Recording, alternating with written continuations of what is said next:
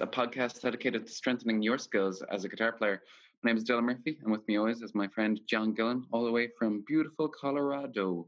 That's that's right. Beautiful, sunny, and snowy all at the same time. Colorado probably doesn't snow snow in Hanoi, does it? No, it doesn't. Um, r- yesterday it was a beautiful, I want to say, uh, 35 degree day, and today the air is as thick as soup with all the pollution, and the roosters are calling.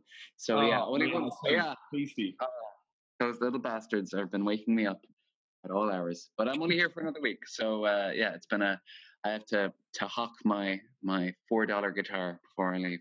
and Yeah. Well, you had a you had a gig recently, right? Oh, John, I'll tell you about my gig. Oh, do tell me about your gig. So, uh, who would have thought that um, a four dollar electroacoustic guitar would not sound good when it's plugged in? Um, just, I shocker. the sound man, uh, he was. It's funny, like it, for the for the venue I was playing in, he's the sound man, but he's also the booker, and he's also the co-owner of the venue. So he does everything. Yeah. Uh, he did. He did not like my guitar, and I did not like it either because it did not sound good. But you know, I I I'm not going to invest in a guitar that I only going to have for uh, you know a few uh, few months here, and I couldn't find anyone to borrow off. So that's it. Um, gig went fine. Very rusty, kind of shaking off the rust a little bit. Uh, it was enjoyable. But the the weirdest part was that the girl who was headlining, I think her name was Hien H I E N okay, let me get this right. She was a Berkeley trained, half Hungarian, half Vietnamese um, synth pop artist who had uh, a MacBook and um, you know a sample pad and a little uh, you know the the Boss double pedal red looper and it was like amazing, like just so good. But it was it wasn't you know there was nothing groundbreaking. Her talent was through the roof, but she was very like she knew she was great and very confident, and she stuck no diggity in the middle of a song, which hasn't been cool since 2014. so you know, I've I've I, I I enjoyed it, but I wanted to make a joke. Had I known who she was or what she did, I would have made a joke about. Looks like I'm not the only half Vietnamese, half Hungarian female synth pop artist on the bill tonight. But I, so uh, yeah, it was it was grand. I uh, I have booked uh, gigs booked books gigged for Ireland uh, for coming back. Um, Oh, great. the start of April, start of May. So yeah, um, keep an eye out for that. Uh, so yeah, let's move on. But this is a very special episode for us because we've got our first. It's not so much a sponsor, but um, a, a a pick guitar pick manufacturer got in touch with us and asked us if we'd like to review his things, his picks. So John, you got a hold of them. Yeah, absolutely. So this is the manufacturer. His name is Bobby Paul from Forever Picks, and he's he's got really kind of a cool concept here because what he's doing is he's taking exotic woods, Okay. all legally sourced. Let's put that out there too. um, and but they're they're really really great picks because they're they are the actual exotic woods. So instead of just kind of a blanket, hey, it's a rosewood, when actually it might be a pau ferro or something like that. He's very um, very adamant that this is this is actually the real deal here. So this is it was it was a pretty cool experience to kind of talk about some of these things. And one of the other things he does is he's kind of reaching back. And the whole idea is it used to be when you had an instrument built, for instance, like a lute, you'd get some plectrums made out of the same wood that your instrument was made out of. And the idea Cool, is cool. that kind of the wood is all going to resonate and, and do things together. Now, I will say when they arrived, I was like, oh, okay. And they're they're a little bit different to get used to. They they're, Mm. they're not going to stick in your hand like a, a Tortex pick or something like that. Yeah. Which is I typically use jazz threes. So he sent on some regular size picks and some jazz size picks, and they're really shaped like the jazz threes. But because it's wood, it has a different attack. It's going to wear differently on the strings, and so I, I really didn't know what to expect. The grip was totally different, and that threw me off at first. But you really get used to it. It feels really natural in your hand, just because it's it's wood, right? Mm. And what was interesting was I noticed an immediate difference in tone.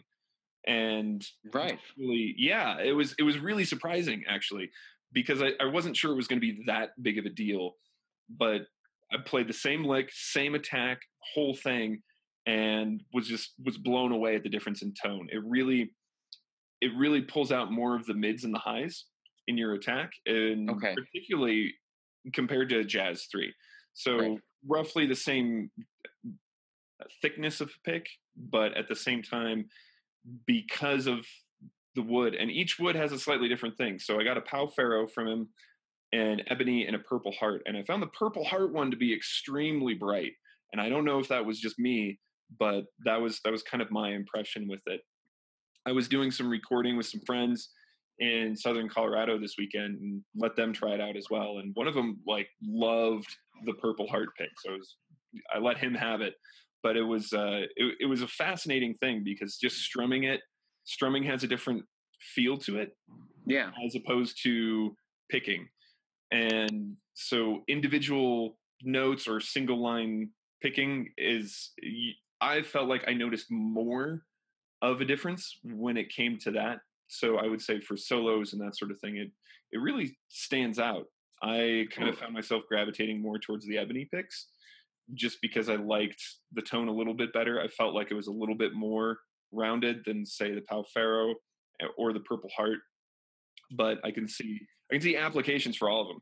And again, a fascinating concept. It's something that you know they're they're really durable. They're made out of wood, but they they sort of shape as you play them.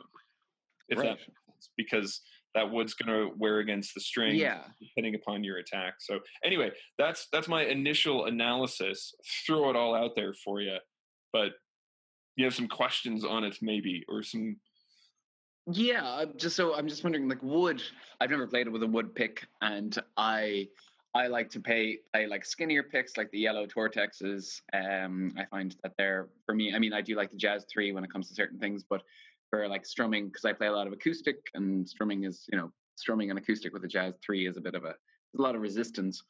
Um, so I'm just wondering, like, oh, with the wood, would there be how how thin can the picks go? Uh, you know, not something that he really specified, but I would guess relatively thin. These, yeah, somewhere in that range of, you know, a millimeter plus, and then okay, to, I, I'd say one of them was probably in the neighborhood of about like a 0.73, like a thick medium. Okay, that sounds but, that's what I'm looking for. Yeah, but it's they're they're pretty rigid. I would say that. Uh, yeah. He he says he he makes them from two to five layers of wood, and that way they don't break. You know, so yeah, all, of course, they're all glued together and then shaped accordingly it's it's kind of a very ambitious undertaking to design picks like this because it would require a lot of research and a lot of trial and error when you're making you know something like a guitar pick out of something as I don't uh, exotic and kind of temperamental as wood. I think with plastic you'd have a lot more control.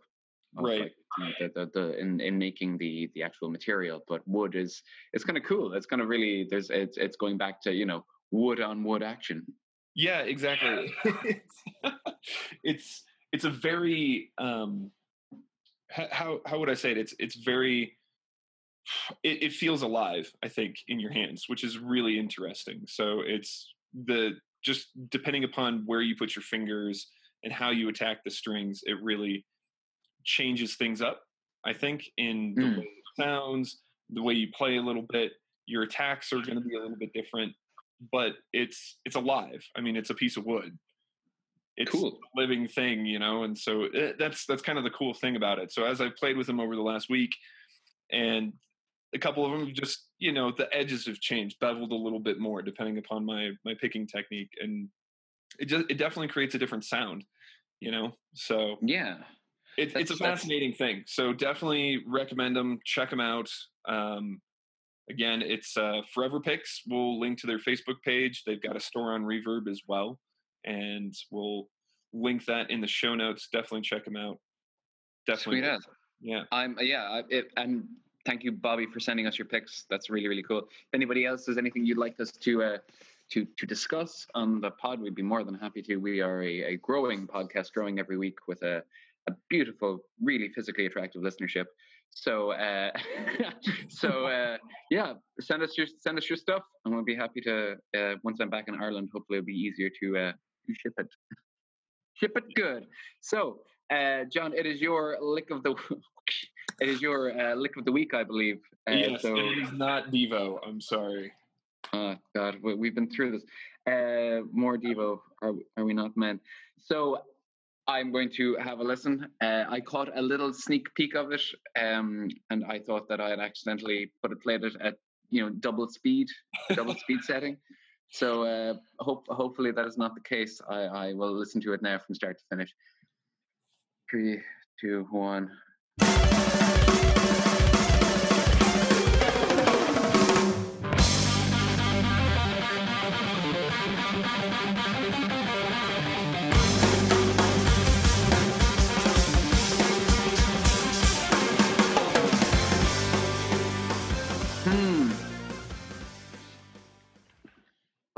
Okay.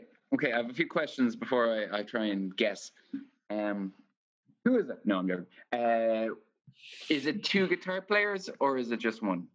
Ooh, it is just one.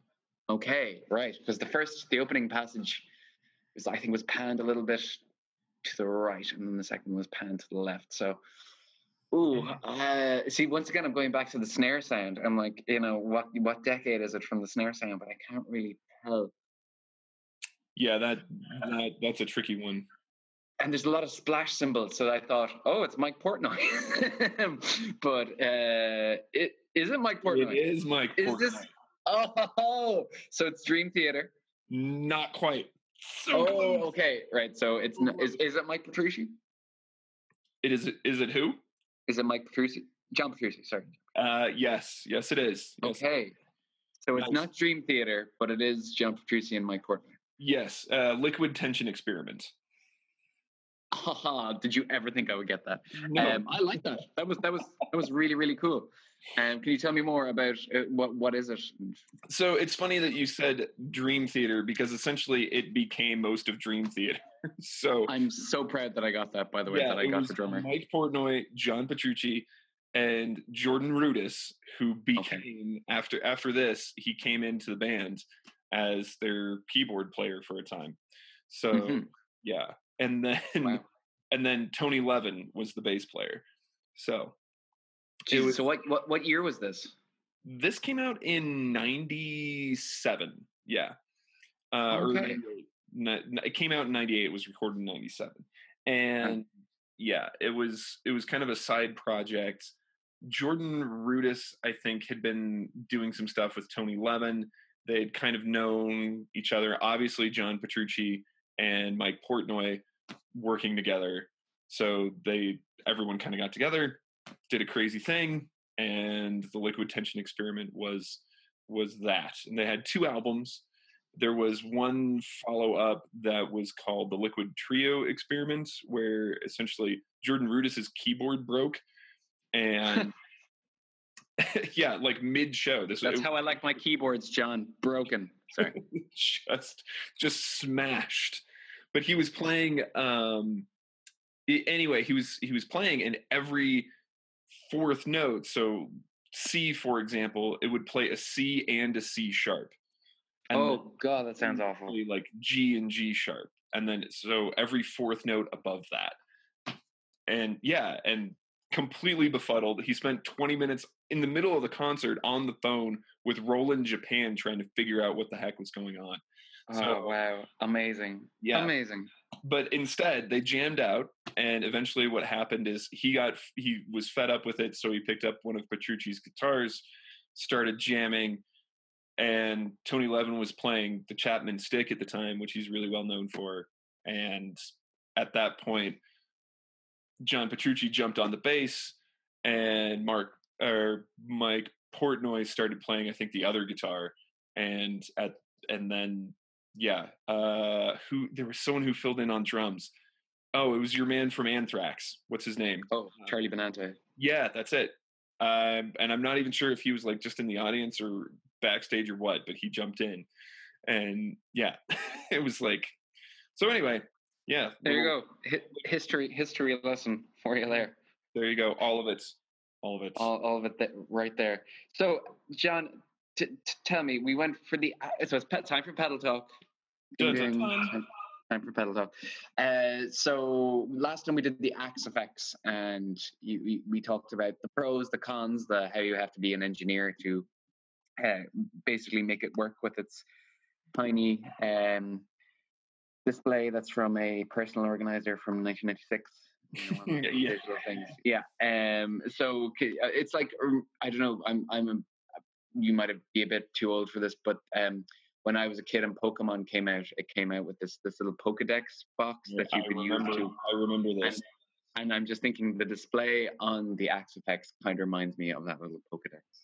Yes, with I would say slightly less resolution. yes. We're running out of bits here. So, uh, so John, we're going to talk a little bit about the the Kemper today. Now, I know I've I've I've given it a, a very uh, very brief googs, and I, I I understand a little bit what it does. But essentially, it's it's an amp or an amp head. Yes. Now it's similar to the Axe-Fx in that you can you can buy it essentially unpowered, if that makes Okay. the the Kemper the way they talk about it is a profiler, not an amp modeler.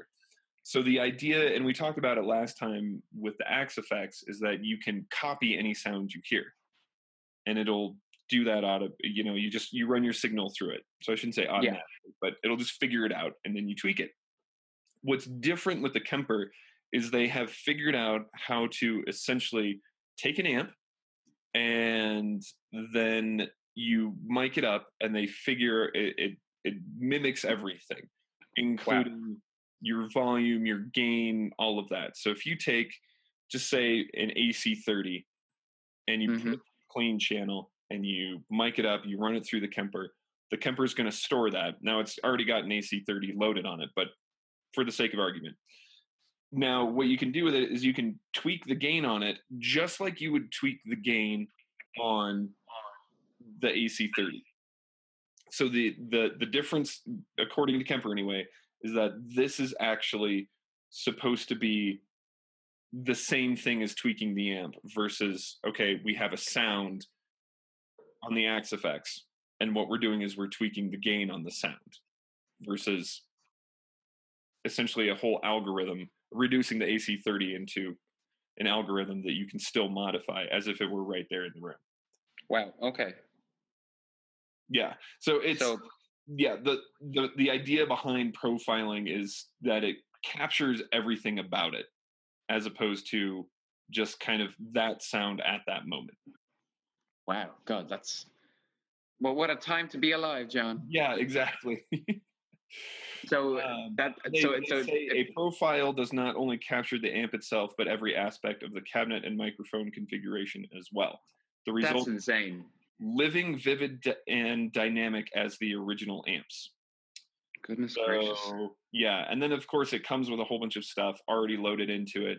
If you're looking for that Fender Champ amp sound from 1957, hey, it's there and it's completely tweakable.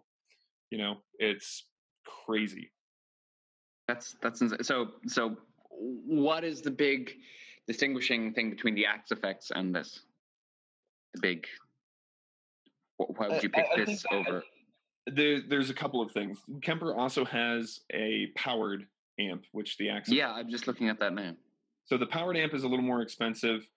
You can find a used one for about 2000 new I think they're about 24, 22, something like that. The non-powered head goes for about 16, so it's similar to the Axe-Fx in that respect. I think the the care that they put into modeling the amps I think makes the big difference with this Wow. Okay. as well as the microphones and, and all that other stuff. Uh, to me, from what I've heard, it sounds much more authentic. There's several guys on GI, Guitarist Ireland, you know, the group that we're a part of that use the Kemper. Um, there's there's a lot of people in other groups, particularly the prog metal groups and things that I'm a part of that prefer the Axe-Fx. But I think the Kemper Nerd. yeah, exactly. Um, just wait till you hear what I've been listening to this week. So, god. it was yes last week. Um, but the I, I, think that that is one advantage the Kemper has. The other thing is some of their effects, which I think are super cool. The delay in particular, which is just it's mind-boggling. What they say is on the Kemper, you will not find a dedicated reverse delay, tape delay, or ducking delay. Instead, we have equipped every single delay type with most of these features, and why not have a dual reverse delay, or a serial delay with analog tape character, or a melody delay with ducking? All of these are possible with the profiler. So it has. I understood about. I understood about forty percent of the words in that that paragraph that you just said. There. Yeah. in other words, they don't have one sort of dedicated delay, but okay, you can layer any kind of delay over it the the possibilities are simply endless on it, which is just amazing. It's and kind of a bit intimidating. On top of that, though, what I like about the I, I like the interface because the interface is really easy to understand and tweak. The display is not necessarily the greatest, but hey, there's a knob and it tells you exactly what that knob is, and you turn the knob just like you would turn it on an amp. Instead of having to scroll through, you have cool. Okay, I like that yeah. Good. So so for me, like right now, I'm kind of leaning towards if I had to purchase one of these right now, I'm kind of leaning towards the Kemper. But yeah, we haven't talked about the Line Six Helix yet either. So maybe we'll, next week, perhaps. Maybe um, next week. Tune in. Yeah, same axe time. Same. Well, probably not. same axe podcast. Uh, so cool. All right. I'm actually. I yeah. From from having a look through this, I I think I, I prefer it a bit more to the to the Axe-Fx, just the sound of it all. Um, Jim Lill has our guest today, our, our, our handsome special guest. Uh, he has a few videos on using the Kemper as well. He seems to be a fan. So yeah. yeah, should we use that as our? So you're you're you have this. If you were to go out and buy it today, you'd pick it over the Axe-Fx. I think I would, um, for some of the reasons that Jim Lill kind of outlines too. It's super handy in the studio. Um, it's great on the road, all those things. Not that the Axe-Fx, you know, obviously Jim West and everybody else alive is apparently a huge fan of the Axe-Fx because it's great on the road. But yeah. a lot of those people also have monkeys that can program it for them. So there you go, Pro- programmer monkeys, a thousand yeah. monkeys at a thousand Axe-Fx. Yeah. Um, uh, yeah, there you go. Um, Shakespeare shredding. So I suppose that's a fitting segue as any to to move it into our guest. So John, I think I introduced you to Jim Lill. Is that correct? That is correct. Sorry, I'm not meaning that as a brag, but we got this because of me. Um, uh, yeah, I, I first discovered Jim Lill, and I think we talked a little bit about this um, when I was doing my diploma in music, and I was like, uh, I, th- I, think I typed in making money out of music into Google search and uh, one of his videos came up which is basically how to make it as a as a musician he basically breaks it down and if you do you know two gigs you know a week for whatever like a hundred to two hundred dollars and then you teach during the rest of the week that's basically the same as like a 95 job yeah. give or take so that's uh so that was like okay cool and what else does this guy have and he has uh, so many different um just videos on country guitar, which you know I have a real soft spot for. Uh, I'm not a big country music fan, but I just love the color and the tone and the. He describes it as being really fun, so I think that's a that's a big thing as well. It's so important in music because you know, especially when you listen to prog metal, you, know, you lose a little bit of lose a little bit of the fun there, John. Oh, do you, do I, I, I, I do. I don't know about you. So, um, without further ado, uh, we'll discuss after. This is uh, our interview with YouTube sensation, Nashville touring, all around great guy, Jim Lill. Like it. Okay, we are now officially recording. We are officially recording. We are here with Jim Lill, uh, YouTube guitar sensation. Sorry, I don't say that all the time. Um, yes, one of, one of my personal favorite uh, YouTube guitar instructors and one of the I don't know, creators of the stepping stones to help me learn more about country guitar. Uh, I'm very happy to have you here, Jim. Thanks for being with us. Yeah, man. Thanks for having me. So, Jim, for people that don't know you and who you are and what you do, could you shed some light on that for our for our loyal listeners? Yeah, sure. Uh, so, my name is Jim. I live in Nashville, Tennessee, and I came here because I wanted to play country music, and I ended up playing country music. So that's kind of cool. and uh, and then while I went through college. I made friends with a bunch of people who were also like touring musicians. Uh, and that's how I got my first touring job. Is one of my friends who was like three years older than me played for a guy who needed a rhythm guitar player, and so that's how I first got out on the road. And I started to see that there's all these road guys from age 20 to 50, and a lot of them don't have much to show for the however long they've spent touring, except for like a couple cell phone videos an audience member took and posted to YouTube. And so I was like, well, I want to make sure that I have something tangible. So that's why I started making videos and now most people know me for making videos. is there is there any video in particular that you saw got you step a bunch of traction? Um, particular video. Well, in the very very beginning of this whole journey, I was shooting on an iPhone and uh, making. When I look back at it now, what is objectively garbage, but there was some good info. so uh, I think the people there were a few people who could like find the info amongst all of the like you know other kind of warts and stuff that these videos had, but uh, on the guitar subreddit. So uh, for I don't know how young your listenership is, but I find that for a lot of young people, uh, they know what Reddit is, and a lot of older people kind of don't. But there's a site called Reddit that's like a big community mm. of people, and there's different pockets of this website that you know you can talk about like the NFL and the NFL subreddit or NASCAR and the NASCAR subreddit. There's a guitar subreddit, uh, mm. and on the guitar subreddit, there's this big post one day about like, and the title of it was how do how the hell do you bend strings like this? And the post was all about Jerry Donahue. It was linking to a video of Jerry Donahue playing guitar, and Jerry Donahue. For anyone who doesn't know, is a part of the Hellecasters. He's this country guitar guy who like he plays with like really light gauge strings and can bend like four strings at a time with three fingers. It's really great. Uh, and the video specifically showed this one part where he bent like he did this crazy thing where he bent three strings with two fingers and i looked at it and i was like i actually know how to do that like i've been studying country guitar for long enough i actually kind of know how to do that trick so i uploaded a video posted it to that subreddit saying this is how the hell you bend like that and kind of showed how to do it and so that was the first video i ever did that got like a thousand views or something oh wow. and then that was gratifying enough for me to like kind of keep going with it. Persistence that's so that's how did you how did you get into the education side of things? Was that something you'd been kind of doing on the side? You mentioned like like a college job essentially Oh man, no, nothing, nothing even close to it. I still don't think of myself as like an educator in any way. Uh, just because uh, I never, I taught a couple guitar lessons in like high school to a middle schooler, and that was really it. But throughout all of college, uh, I went to college at Belmont University, which is in Nashville, Oh. Tennessee. yep Um, and I started out as a guitar major and then switched over to audio engineering when I found out that a music major is like not the thing that was cool for me, but for a lot of people it's great.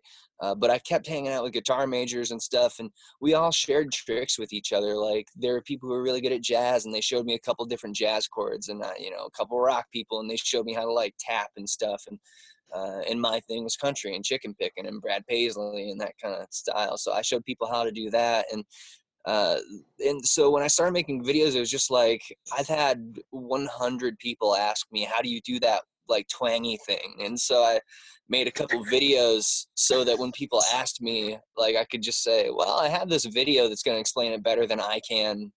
Right, Right. now, you know, there's tab and stuff. So I started doing it that way, and I, so I guess that's like the start of me being a and I use this term very, very loosely, but like I guess educator of some kind. Mhm. Uh, but the whole premise behind the channel, there's a lot of guitar teachers on the internet out there. Um, Like I I wouldn't have gotten into this if I wanted to be a guitar teacher because justinguitar.com won. They won the battle. Like they have all this crazy stuff for free uh and he just has that like covered so my whole thing this entire time was not like like if i want to have the most views on all of youtube then i would just have a video called like the only three chords you need to know and show people how to play g c and d and then like a bunch of people like holy crap man this is awesome. Uh, you blew my mind because this is my first day i've owned a guitar. So i, I kind of stayed away from that and made it more like I'm on the like when I was making these, starting making these videos, I was like scrambling for gigs. So I was on the road with like a new group of people every week, and I was learning like 40 songs a week, and uh, and so I figured I would take that and be like, okay, what are some things from having to do all this stuff that I can teach that like maybe maybe Justin from Justin Guitar can't because he has like a way different background. Like, what can I use from my own experiences to kind of make these videos a little bit more unique and maybe contribute something that hasn't already been contributed. So Right. that's that's kind of where it came from, and that's where like, you know, I did a video on slide guitar that got a little bit of traction on like different forums and got shared around, and uh, and 45 ways to bend a guitar string was like one of my first like bigger sort of videos. Um, the first one of yours that I saw was uh, about basically being a professional musician and kind of how your time and money is is kind of you know how it's it kind of equates essentially to a, a 40 hour week and i don't know i just kind of came away with this feeling like yeah no he's right you know it's just i don't know this this kind of i don't know uh, maybe i'm not wasting my life endorphins you know um, but Dylan came on to you through that video. Actually, he was like, "You need to," because we had a, a similar conversation. Like, you know, that being being a professional musician, there's so many different aspects of it, and you Yeah. that really well. And and that was that was a great great way to think about your life and your career instead of just. I, I think the idea of a professional musician is frequently very pigeonholed. Um, and and for people outside of the industry definitely think like well if you're not justin timberlake then clearly you're not you're not making a living at it you know yeah, it's it's uh, well, you have to be a little bit creative. I mean, that's that sounds so dumb to say because music, you know, duh, it's a creative field. Of course, you have to be creative, but uh, you have to be creative in ways beyond just like uh, what chord should come next or like what note should I use. You have to be creative in ways like uh, like how can I what what can I do when I'm not playing a show to keep my music career kind of trending upwards or yeah earn extra money here or there or to get better at my thing like because because when it comes to musicians like a lot of people uh only see you when you are facing the public like on Mhm. stage or uh, on a tv show or on a radio show or when your song's being played on radio or, or stuff kind of like that but uh, that amounts to a very small percentage of a musician's actual life and uh, nobody nobody shows up side stage at the Bruno's at the Bruno Mars concert and then like walks out onto it and starts playing guitar. Like a lot of stuff has to happen first. Uh, yeah for hookers and blow guitar for like Bruno Mars or whoever else. Uh, yeah, that's that's yeah, exactly. It's this, it's this whole other I don't know angle to it. But just talking there, you mentioned something about you know getting better in, in your field. Um, we're very big here on routines and practicing and kind of how certain players do this. Um, what would you have much of a routine, Jim, or would you have like a I don't know stuff that you like kind of do you have goal setting or an- anything in that in that kind of line of when it comes to practice? Yeah. Um, well, when it comes to uh, a routine, I don't have a routine. I've only had a routine once in my entire life, and it was a good thing. It was like very good that I kind of set this up uh, for that time. But I've found that routines, um, they're good. Like theoretically, routines for me at least. I'm not pushing this on anyone else, but just what I've noticed in my own behaviors is uh, routine lets me learn a lot of stuff very fast. Hmm. Uh, also, it makes me want to stop having a routine. Uh, you can say that Because, here. you know- That is something- because it's like uh i don't know i'm uh, i am a musician and i am someone who's wanted to be a performer at a, you know since a very young age and so like that doesn't always match up with the kind of guy who wants to wake up at 7 a.m and like Yeah. and then stretch you know eat breakfast go for a jog have a very regimented day like and also when you're on the road um you wake up at different times each day you go to bed at different times each day you're not sure when you're going to get food you know thursday versus saturday or what so it's like kind of time wise it's all shaky and so uh, as far i don't have a thing where it's like i sit down and like okay well the first five minutes i sit down are going to be this and then the next five minutes are going to be this i've never done that but what i have done is made sure that i'm continuously doing something that contributes to my musicianship. It's not always guitar. Uh, I play a lot of different instruments, and guitar is the best one. So usually other instruments get a little bit more work because, Cool. like, you know, I'm trying to. I can be a good electric guitar player, and I feel like if someone calls me up and says, "Hey, I want you to play electric guitar," uh, I've put in a ton of hours on that, and so I can for sure do that. But if someone calls me up and says, "Hey, I want you to play dobro," uh, then I'll feel a little bit less sure-handed about it. So I want to, you know, I spend more time practicing that stuff. And as far as my actual practice goes, it's mostly transcription based. Uh, I've I've found that like practicing technique is really, really, really necessary uh, when you're starting out.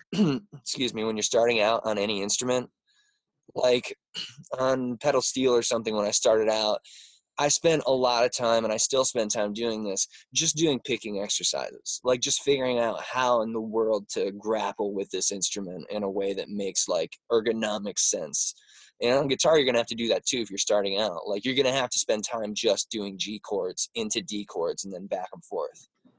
Uh, but once you get past a certain point where you kind of have an understanding of the instrument, you can play your scales, you can play your chords and stuff.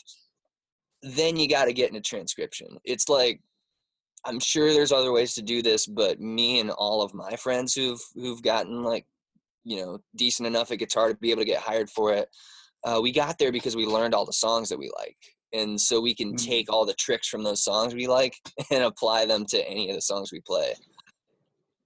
Yeah, that sounds great. That's that's yeah, that's such such a good piece of advice. Um, there's, there's so many things I think that go into transcription. So it's something like I've been doing more of myself, but also trying to get my students to do more of. Um, but there's there's the ear training aspect to it as well, and then the technical aspect. So Yeah, you mentioned exercises. It seems to me just like when you're doing that, you're also working on the technical side of things. Like oh, 100 percent. yeah, Yeah. and, and, I, and I would say it's even it's there's a sort of like activation energy barrier kind of thing to transcription because when you first pick up a guitar if you want to learn cliffs of dover uh, you don't have the tools necessary to learn cliffs of dover sure, uh, like to even start on it because if you don't know what a g chord is then uh, it's not going to make any sense to you to do a g arpeggio or whatever right, uh, but once you have those things kind of down, then transcription is actually like kind of better than scales because we all, when we listen to something and try to play it back subconsciously, like in our brains, our goal is to sound like the thing that we're listening to, sound like the thing we're trying to sound like, mimicry. Uh, and so our hands get used to doing these little tiny micro-sized like uh, compensations to sound like that thing, regardless of what guitar you have, what amp you have, whatever. Like I have, uh, I've, I've always played a telly through like a Vox style amp. I have a Cool. friend who, until he got to Nashville, played an Ibanez RG series through a 6 Pod Pro. That was all he had is an Is- Ibanez is RG your friend through a Line 6 13? Pod Pro. We both learned Brent Mason Hotwired at the same time and we both sounded like kind of the same because the differences were uh, we both learned it and were mimicking Brent Mason. So Mhm. when I did it, I was on a telly through a Vox amp, and so I was doing things like, you know, plucking the strings and everything. And, uh, and obviously, he was playing this on an Ibanez RG series, and so what he was doing was like picking closer to the bridge to make his not twangy guitar sound more twangy. He was plucking a little bit harder because his guitar didn't actually have like the natural snap in it. right, Uh, and likewise, when I was a freshman in school, I'd learned this Jimmy Herring song, and one of my friends was also learning it at the same time. And he plays like a Paul Reed Smith through a Mesa amp, uh, you know, like super smooth tones. He he played a Wampler Euphoria a lot at the time. I think he still does uh, for for a pedal. And then I was like Mister Mister twangy chicken pants over here, and and I had this like twangy telly through a twangy amp, and so I played up closer to the neck pickup, and I picked a little bit softer get it like kind of smoothed over everything, and and when we did the sig lick on it, we basically sounded the same. So I think the transcription, how to like absorb the sort of habits of the actual music you want to sound like. Because if you just say do a scale, like you're gonna sound different from everyone else, which is like fine, it's good. But uh, if you want to learn how to sound like what you consider is good music, then transcription lets you do that and you don't have to like buy gear or anything you just like will naturally find the spot on the guitar to hit the string to sound like jimi hendrix or steve vai or jack johnson or you know whatever your influence is Yeah, I, I found that before as well. One of the big, I don't know, things that you keep on trying to get into the the, the mind of your viewers is that uh, you, you don't need a pedal, you don't need like a special like guitar. You you can just you can I don't know, you can sit down. It's just you and the guitar and no distractions. You know, that's a big thing you try to reemphasize. yeah which I definitely really like. Um, there was one thing I wanted to talk to you about there. Oh, just just to basically, uh, so you know, being the country chicken pants guy, um, for people that you know are quite dismissive about I know country music, I I love country guitar. I'm I'm you know slowly uncovering mostly through the the guitars the guitars that you mentioned, like all the stuff to be found in it. But what is it about a country guitar that you particularly enjoy? um country guitar is more fun than any other style of guitar uh when you play it like it's um because it has a lot of the sort of athletic activity to it that like shredder guitar has like you're you can crank out a lot of notes in country music uh, and that's very gratifying once you get there but also you get to dig in harder like uh, almost like blues playing because uh, in in like shredder styles of guitar and like paul gilbert guitar or something he's playing with like such crazy amounts of touch and accuracy that if he like digs into a string then it makes everything sound kind of inconsistent. So Yeah. everything has to be like very similarly picked like so that it's all even because it's so rapid fire machine gun kind of stuff uh, and in country guitar you can dig in you can pick really hard you can bend strings like crazy amounts and you can come up with weird double stops and uh, and so when you play the guitar you can play kind of angry and and sort of make the guitar and the amp sort of fight you back and so that's like really fun. Uh, and if you have the chance firsthand to like be able to coax those sounds out of your guitar i think that a lot of people who can do that sort of understand like oh, oh yeah this is the stuff when you're able to like sort of abuse your guitar a little bit and get these sweet sounds coming out of them like that's pretty awesome like that's kind of like what jimi hendrix did with with his guitar back in the days is like bending the strings and digging in and making these sounds it's such a it's such a fun thing to do as a guitar player and then as far as the whole why do i listen to country music? Why why did i get there in the first place listening to mud on the tires before ever knowing that he played guitar in there uh, that's because i grew up in, in a town in the middle of nowhere and my family didn't really like country music all that much like my mom and my dad didn't listen to modern country radio or anything but when i was like 12 i think 11 or 12 um, one of my friends like showed me a song or something and i was like oh that's that's kind of cool i like i like how this sounds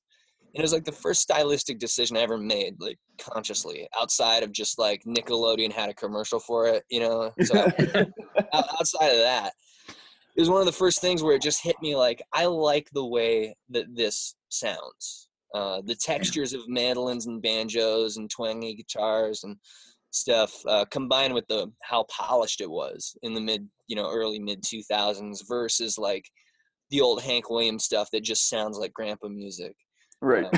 since then I've grown like a huge appreciation for Hank Williams, Johnny Cash, all that stuff. But you know, I was a kid, so I needed like I needed pop rocks. I didn't need broccoli. I, I wanted just like stuff that was you know really sugary and, and polished. And so that's what that's what modern country music gave me. It's textures I textures that I liked with the amount of commercial polish for me to be able to digest as a completely passive consumer.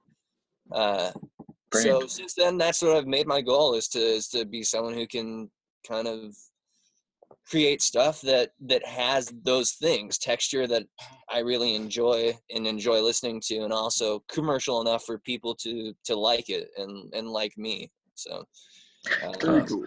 i want to i want to scratch that itch you know? I people people talk about country music like being you know sellouts one way or another like there's this big kind of split between like the sturgill simpson jason isbell side of things and like the florida georgia line taylor swift kind of side of things and like uh, it's the only thing that I like value things on basically is does it or does it not kind of you know sound good. Yeah. Uh, there's a lot of things that just don't sound good. Like 75% of all songs are terrible, you know, like because That's our because there's quote so from this much- interview. there's so much out there. There's so there's so much music, and even awesome artists take a swing and miss every now and then. So Mm. like when you when you give the worst examples of something, it's not like you know showing the music at at its you know at its best. And I think country music kind of gets a bad rap because people associate it with. uh with like you know your you, with your like uncle from Iowa that you don't really like but shows up on Christmas listening to Luke Bryan and Tis the season. yeah so so like because of that i think it gets kind of it has connotations of like unintelligence or backward thinking or or like religion if you're not into religion or you know drinking if you're not into drinking and it has all those things in it but uh, just from the musician standpoint just as a guy who like more identifies with the you know like musician side of things uh, as a guy that plays guitar like incredible musicianship goes into a lot of country music uh like i always try to think of it like uh like if you don't like country music try to make it. It's hard. It is not easy to make. Yeah. It's not easy to make like you can say like taylor swift sucks uh try to make a taylor swift song it's hard yeah, it's like yeah, it's it's it's the difficulty lies in its simplicity, I suppose.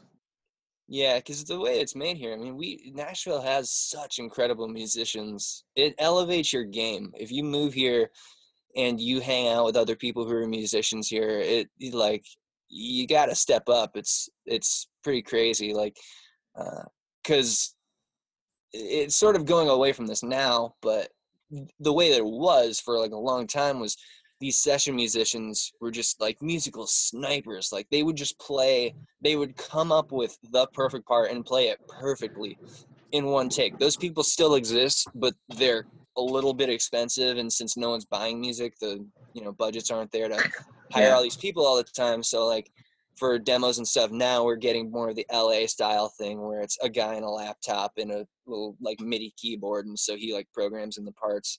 Because it's cheaper to hire one guy at slave labor than like a bunch of seasoned professionals that get paid you know adequately. Um, but those guys like the, their musicianship is on a lot of records and still is on a lot of really big records and so that kind of elevates you when you when you listen to that. I joined your mailing list and I downloaded your uh, illustrated guide to country guitar. oh very cool And yeah, and I, I'm you know I'm I'm picking my way through it. Uh, but like I love it. The first thing you said was know all your triads. Just know all of them. That's just just that's the, the first rule. Yeah like, oh, yeah Fuck, he's That's- right.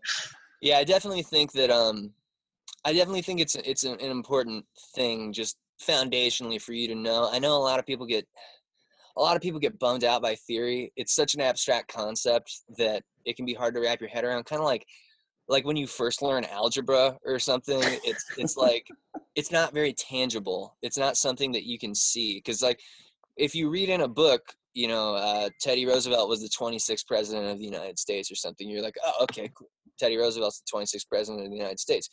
Uh, but when you say 3x equals 9, so what is x? That's a little bit harder to figure out. And likewise with theory, when it's like, okay, a one chord is a G, unless you're in the key of A, and then it's an A, and your two minor would be a B minor, but B minor is a three minor in the key of G. Like, that's also kind of abstract that it's hard to latch onto. And so I think people bail on thinking about triads and thinking about like uh, theory as it applies to actual songs because it's so abstract and, and, and weird. If anyone's listening and you don't know your triads, uh, push through and I'm sure there's awesome resources out there. That's the greatest thing about about YouTube. And I'm not even talking about my channel. My channel doesn't delve into all of that like super deep, but if you Google or YouTube anything that you want to know, uh, someone has made a video of it, probably. That's how I learned how to shoot video. That's how I learned to edit. That's how I learned to set up a website. It was just a bunch of like going into YouTube and being like, what is an SSL certificate? Or, you know, like, uh, what's the difference between short and long focal lengths and camera lenses? It's, it's a lot of that. And so I, I think like I think at the beginning of the book I said like learn all your triads, learn all your chords, learn all your pentatonics, something like that. Just because those are things that uh, that have so many resources that are awesome, that are widely available, that that uh, that I felt like I'm not gonna add anything by putting like a lot of those in, in in my book and spending a lot of time on that because like i said justin guitar probably has like eight free courses about that where he breaks it down really well Yeah, um, th- so those, that's those things are kind of foundational Um, Can we that's ask you yeah, some right, weird absolutely. questions. Just ask some more questions Some gear questions. You you Yeah. play uh you play a Kemper, don't you? i do Yeah. yeah, How do you how do you like it? How did you find it? And why I'm curious, like why did you pick the Kemper over the other options that are out there? Yeah, uh, I do like the Kemper. Uh, I, I think that it is a piece of gear eh, that was made for me, and I don't know why anyone else buys it, but uh, because they only made it for me, it seems like. Um, but I'm super glad this exists, and I think that uh, it, it, the barrier being to get the most out of it, like you kind of have to read a manual, uh, whereas most guitar amps are not like that, and so a lot of people aren't used to that. Mhm. Uh, a lot of people, you don't buy a Fender Deluxe and then read the manual before using it. Right. So that's that's the difference between the Kemper and that. The the way that I came about it though was um, I was looking for vocal mics. I was looking for like a good condenser mic for like home recording, and so I went to Vintage King in Nashville, which is like a super high end sort of dealer.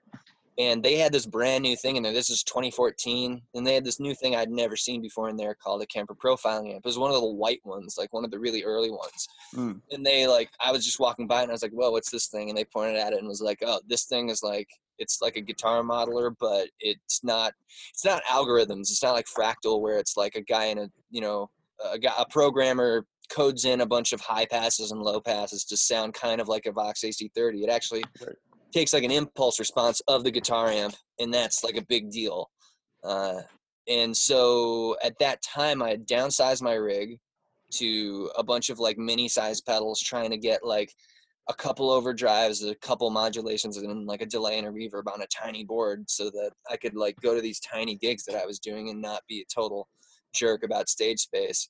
Uh, and so then i saw this and i sold all those pedals and just bought a kemper. I read the whole manual and bought a kemper and kind of didn't look back. I was like this has all the effects i need. It has all the amp kind kinds that i would ever want. So uh, it's worked well and it's been like a long journey too like optimizing it for what i do. I think i've settled on a setup that it does everything that i want uh, but also like kemper doesn't do artist deals so uh, so it's not like i'm getting paid to tell anyone this like it's an awesome tool if you read the manual Very cool.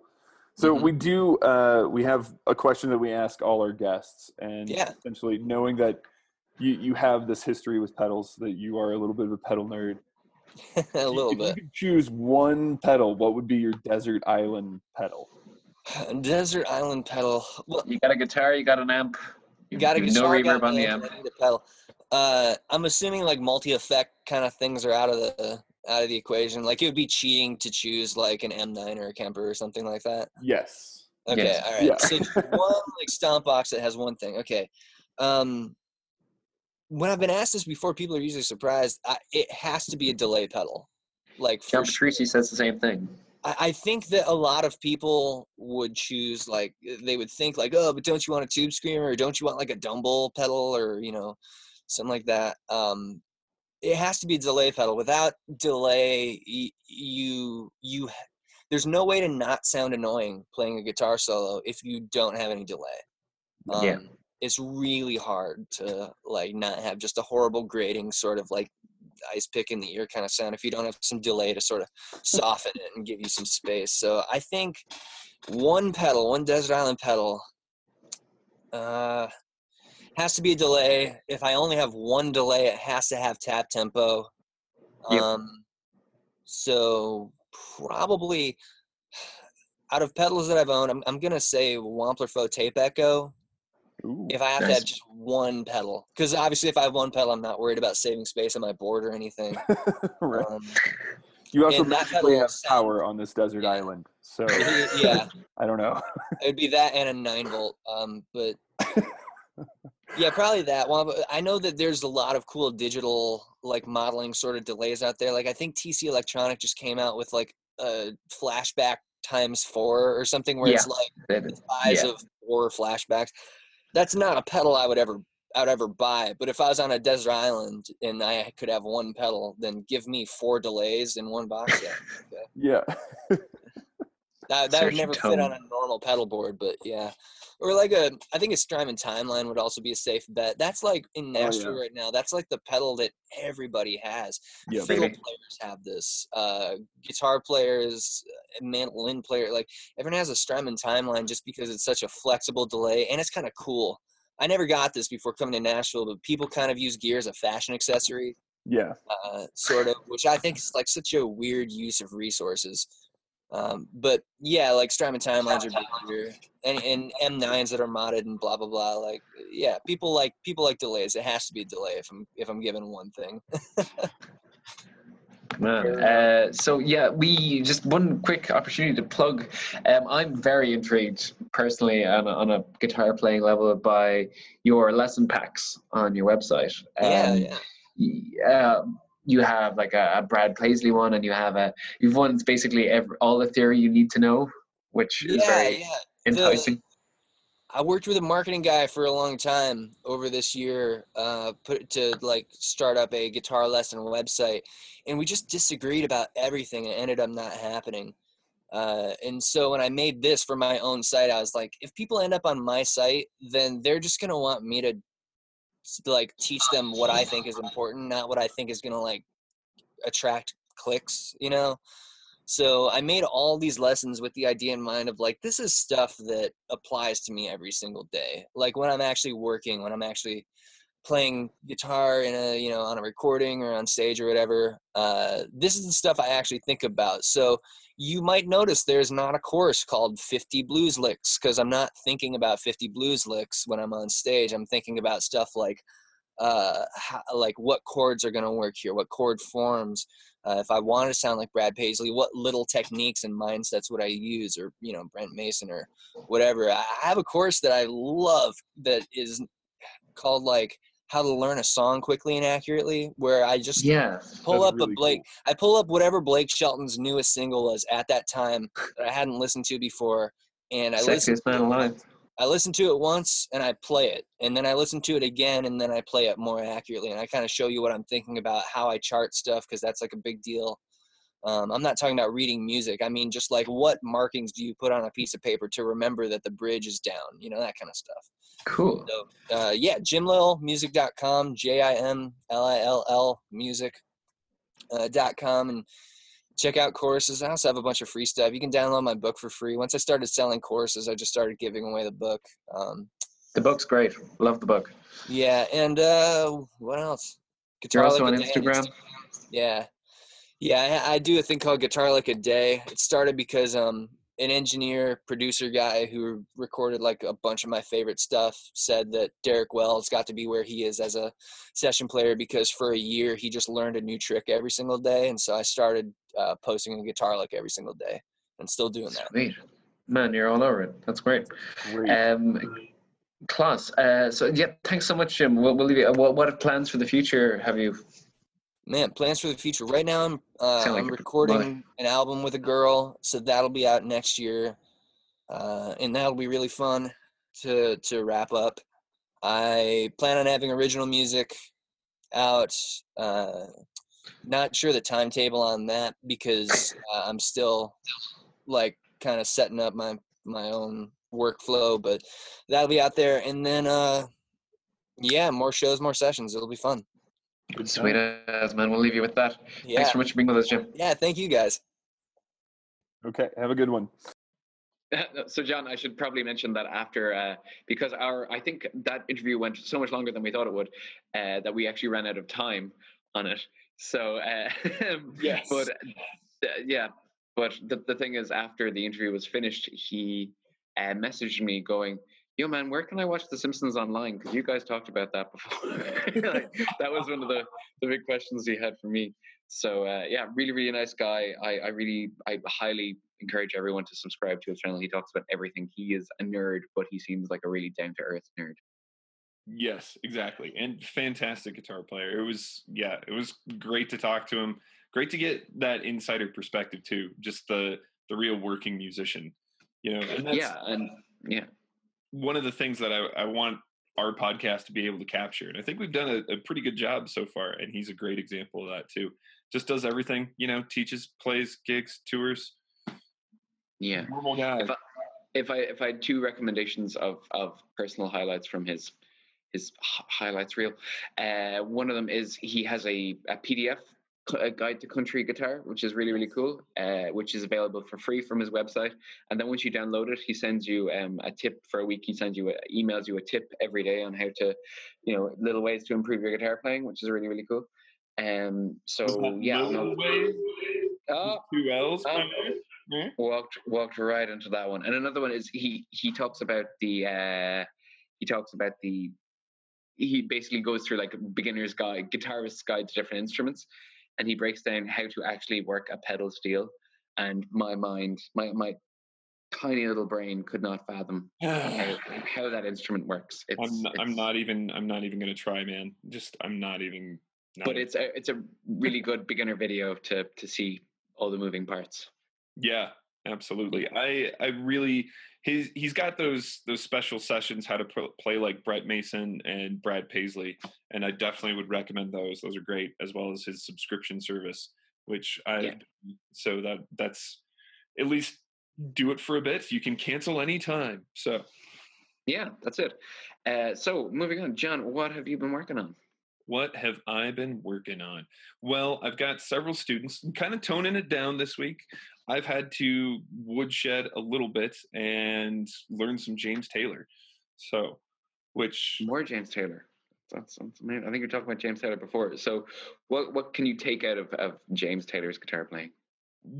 the his picking patterns are, are quite interesting i think in the right hand they're not typically if you were to play something like dust in the wind which i've had students do before the the thing with dust in the wind is it's just it, the right hand does the same thing the entire time so it's a great it's a great thing to say hey here's an intro to travis picking which i've always understood as like finger picking to be honest it took me a year to figure out what travis picking was and it was like oh you mean you just alternate your thumb you know, there were yeah. classical, classical Right. guitarists have been doing that since 1820, and they just called it finger picking.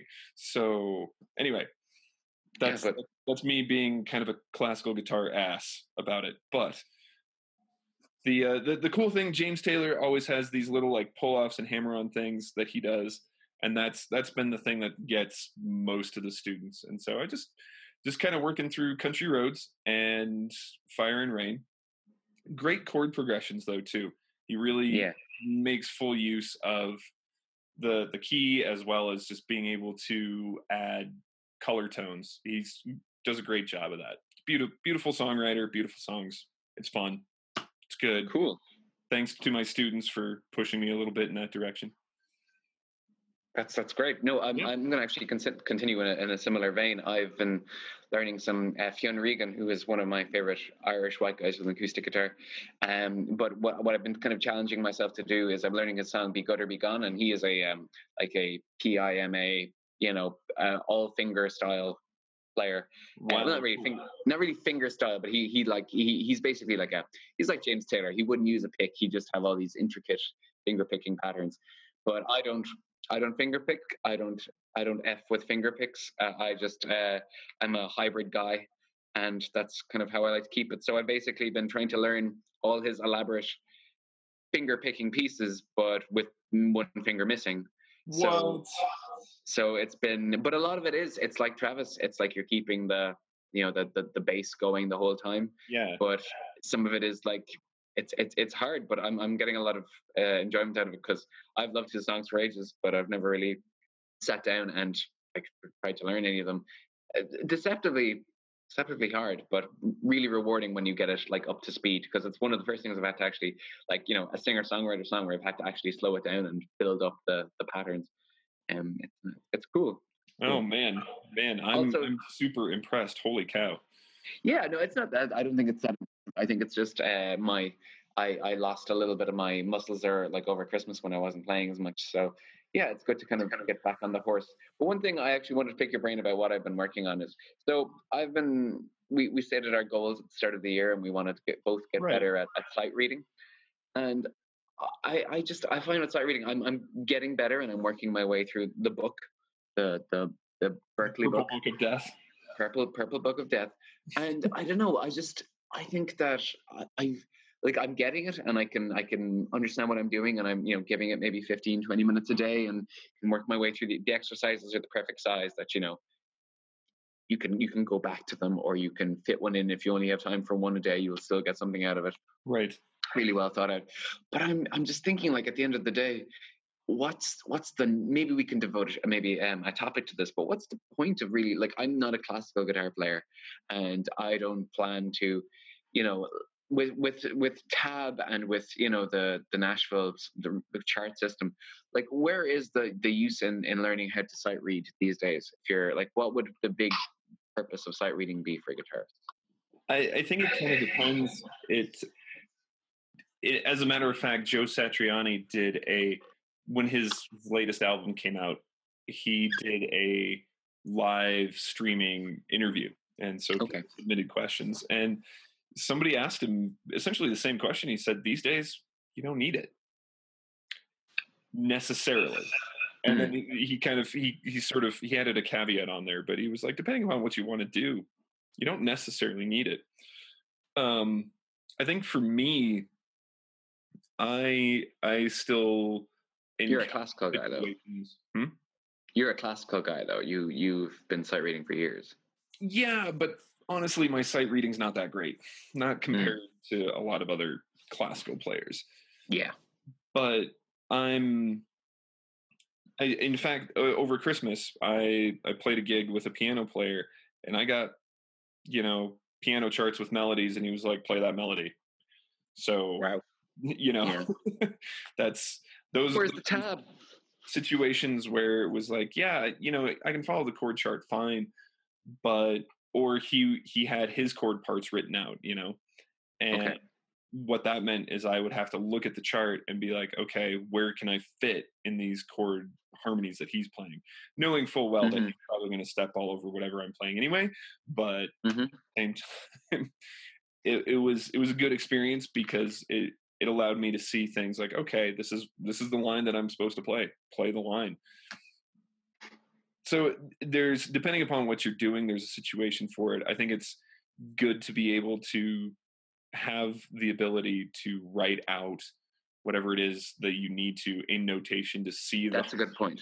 structure Yeah. of everything either that you're composing or maybe you're working with other musicians and you can just say hey this is what we need to play. This is where it is play it like that whatever so That's a good point. I never thought about that. yeah and i think this so i think the sight reading it can help too in terms of thinking about improv particularly that book because that book just has a bunch of it you know you've seen it so far you're just essentially playing arpeggios for most of it Yeah, but it's good because it's it's it's you're you're seeing where the notes are, and yeah, I I, I don't know. I, I I do like it. One of my favorite things about the whole experience of learning sight reading was well, like learning the first you know for the first couple of weeks was just uh, you know being able to see progress and you know being able to see like at the end of the week oh i can play a song now because there's like you know song exercises to do. But the thing is i think what's really important about setting a goal is for example you know like i also want to learn like get the funk out as well but i can see that there's a that is improving technique and stuff that i want to learn while sight reading i'm just i think it's important to to take a step back when you're setting a goal and like what am i going to get out of this and am i going how is this going to make me a better player so Mhm. i'm going to put the sight reading on the back burner for a little bit i might do it when i return to ireland when i'm you know finished traveling but yeah i just wanted to kind of bounce that off you but john what have you been listening to Oh, I see. There. Um, I have been listening to. So last week I mentioned I w- I went back in time, sort of like to Yes, so seventies seventies. No.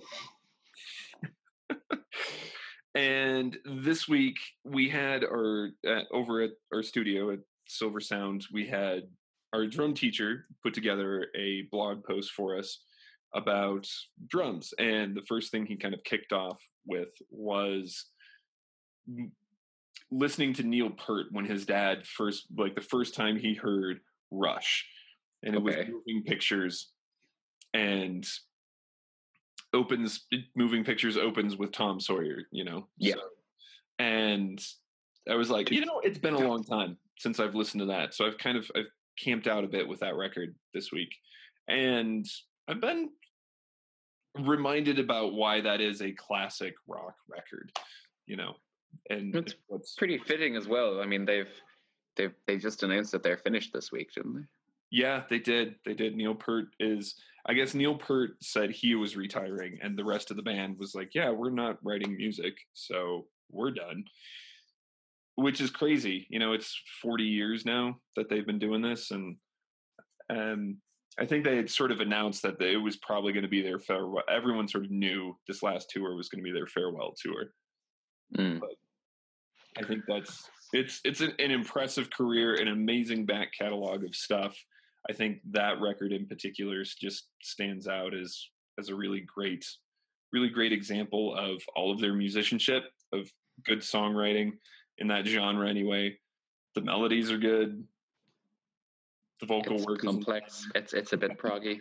yeah, yeah, it's still proggy, but it's I mean, Tom Sawyer's a real pop tune. In fact, they kind of hated playing it for a lot of years because it was so pop essentially. But yeah, anyway, that's more more prog. Slowly working my way through the decades of prog. There, there you go. Probably not. I'll have something completely different next week. I promise. Promise. Anyway, That's okay. Well, speaking of about you? farewell What- what tours, What have you been listening to? Speaking, so I've been doing my album a day thing on Yeah. Instagram, and it's been going been going well. Uh, the important thing is on on every Sunday I give myself you know s- s- you know five or six albums to listen to during the week, and I try to listen to them all at least twice. And so my favorite one, my favorite new album that I discovered this week was by a guy named Jeff Rosenstock, who I'm familiar with before. Uh, you know, I was previously familiar with.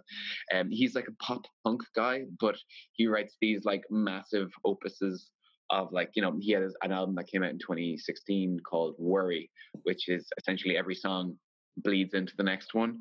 So it's kind of like one massive song, but it's all like it's like Green Day with credibility a little bit. but it's it's really good. Um, he's he's got a new album out called Post, which I really really enjoy. And also speaking of farewell tours, I had to put some Slayer in my ears this week when they announced that they. Uh, Yeah, isn't that crazy? Oh, yeah, Yeah. well, yeah, I've got a Jeff working died what in twenty? Slayer right now. Yeah, Jeff died in what 2013, and Yeah. you know Dave Lombardo isn't with them anymore. So you know, but if they come, like they played Cork like two years ago, so uh, if if they're back, I got I got to. Also, they're touring with Lamb of God, so uh, I I need to need to catch some of that if they come.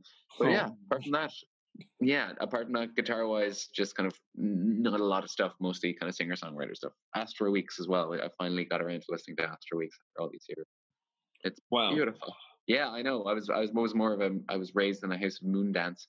So Astral Weeks was never a big thing, but yeah, check it out if you haven't already. Like Yeah. me. Indubitably. Yes. So, John, uh, um, we've got a lot of great things coming up. We've got uh, Ariel Posen is our next guest. He should be up in a couple of weeks. Uh, we have, you know, a new logo that should be good to go in the next week or two.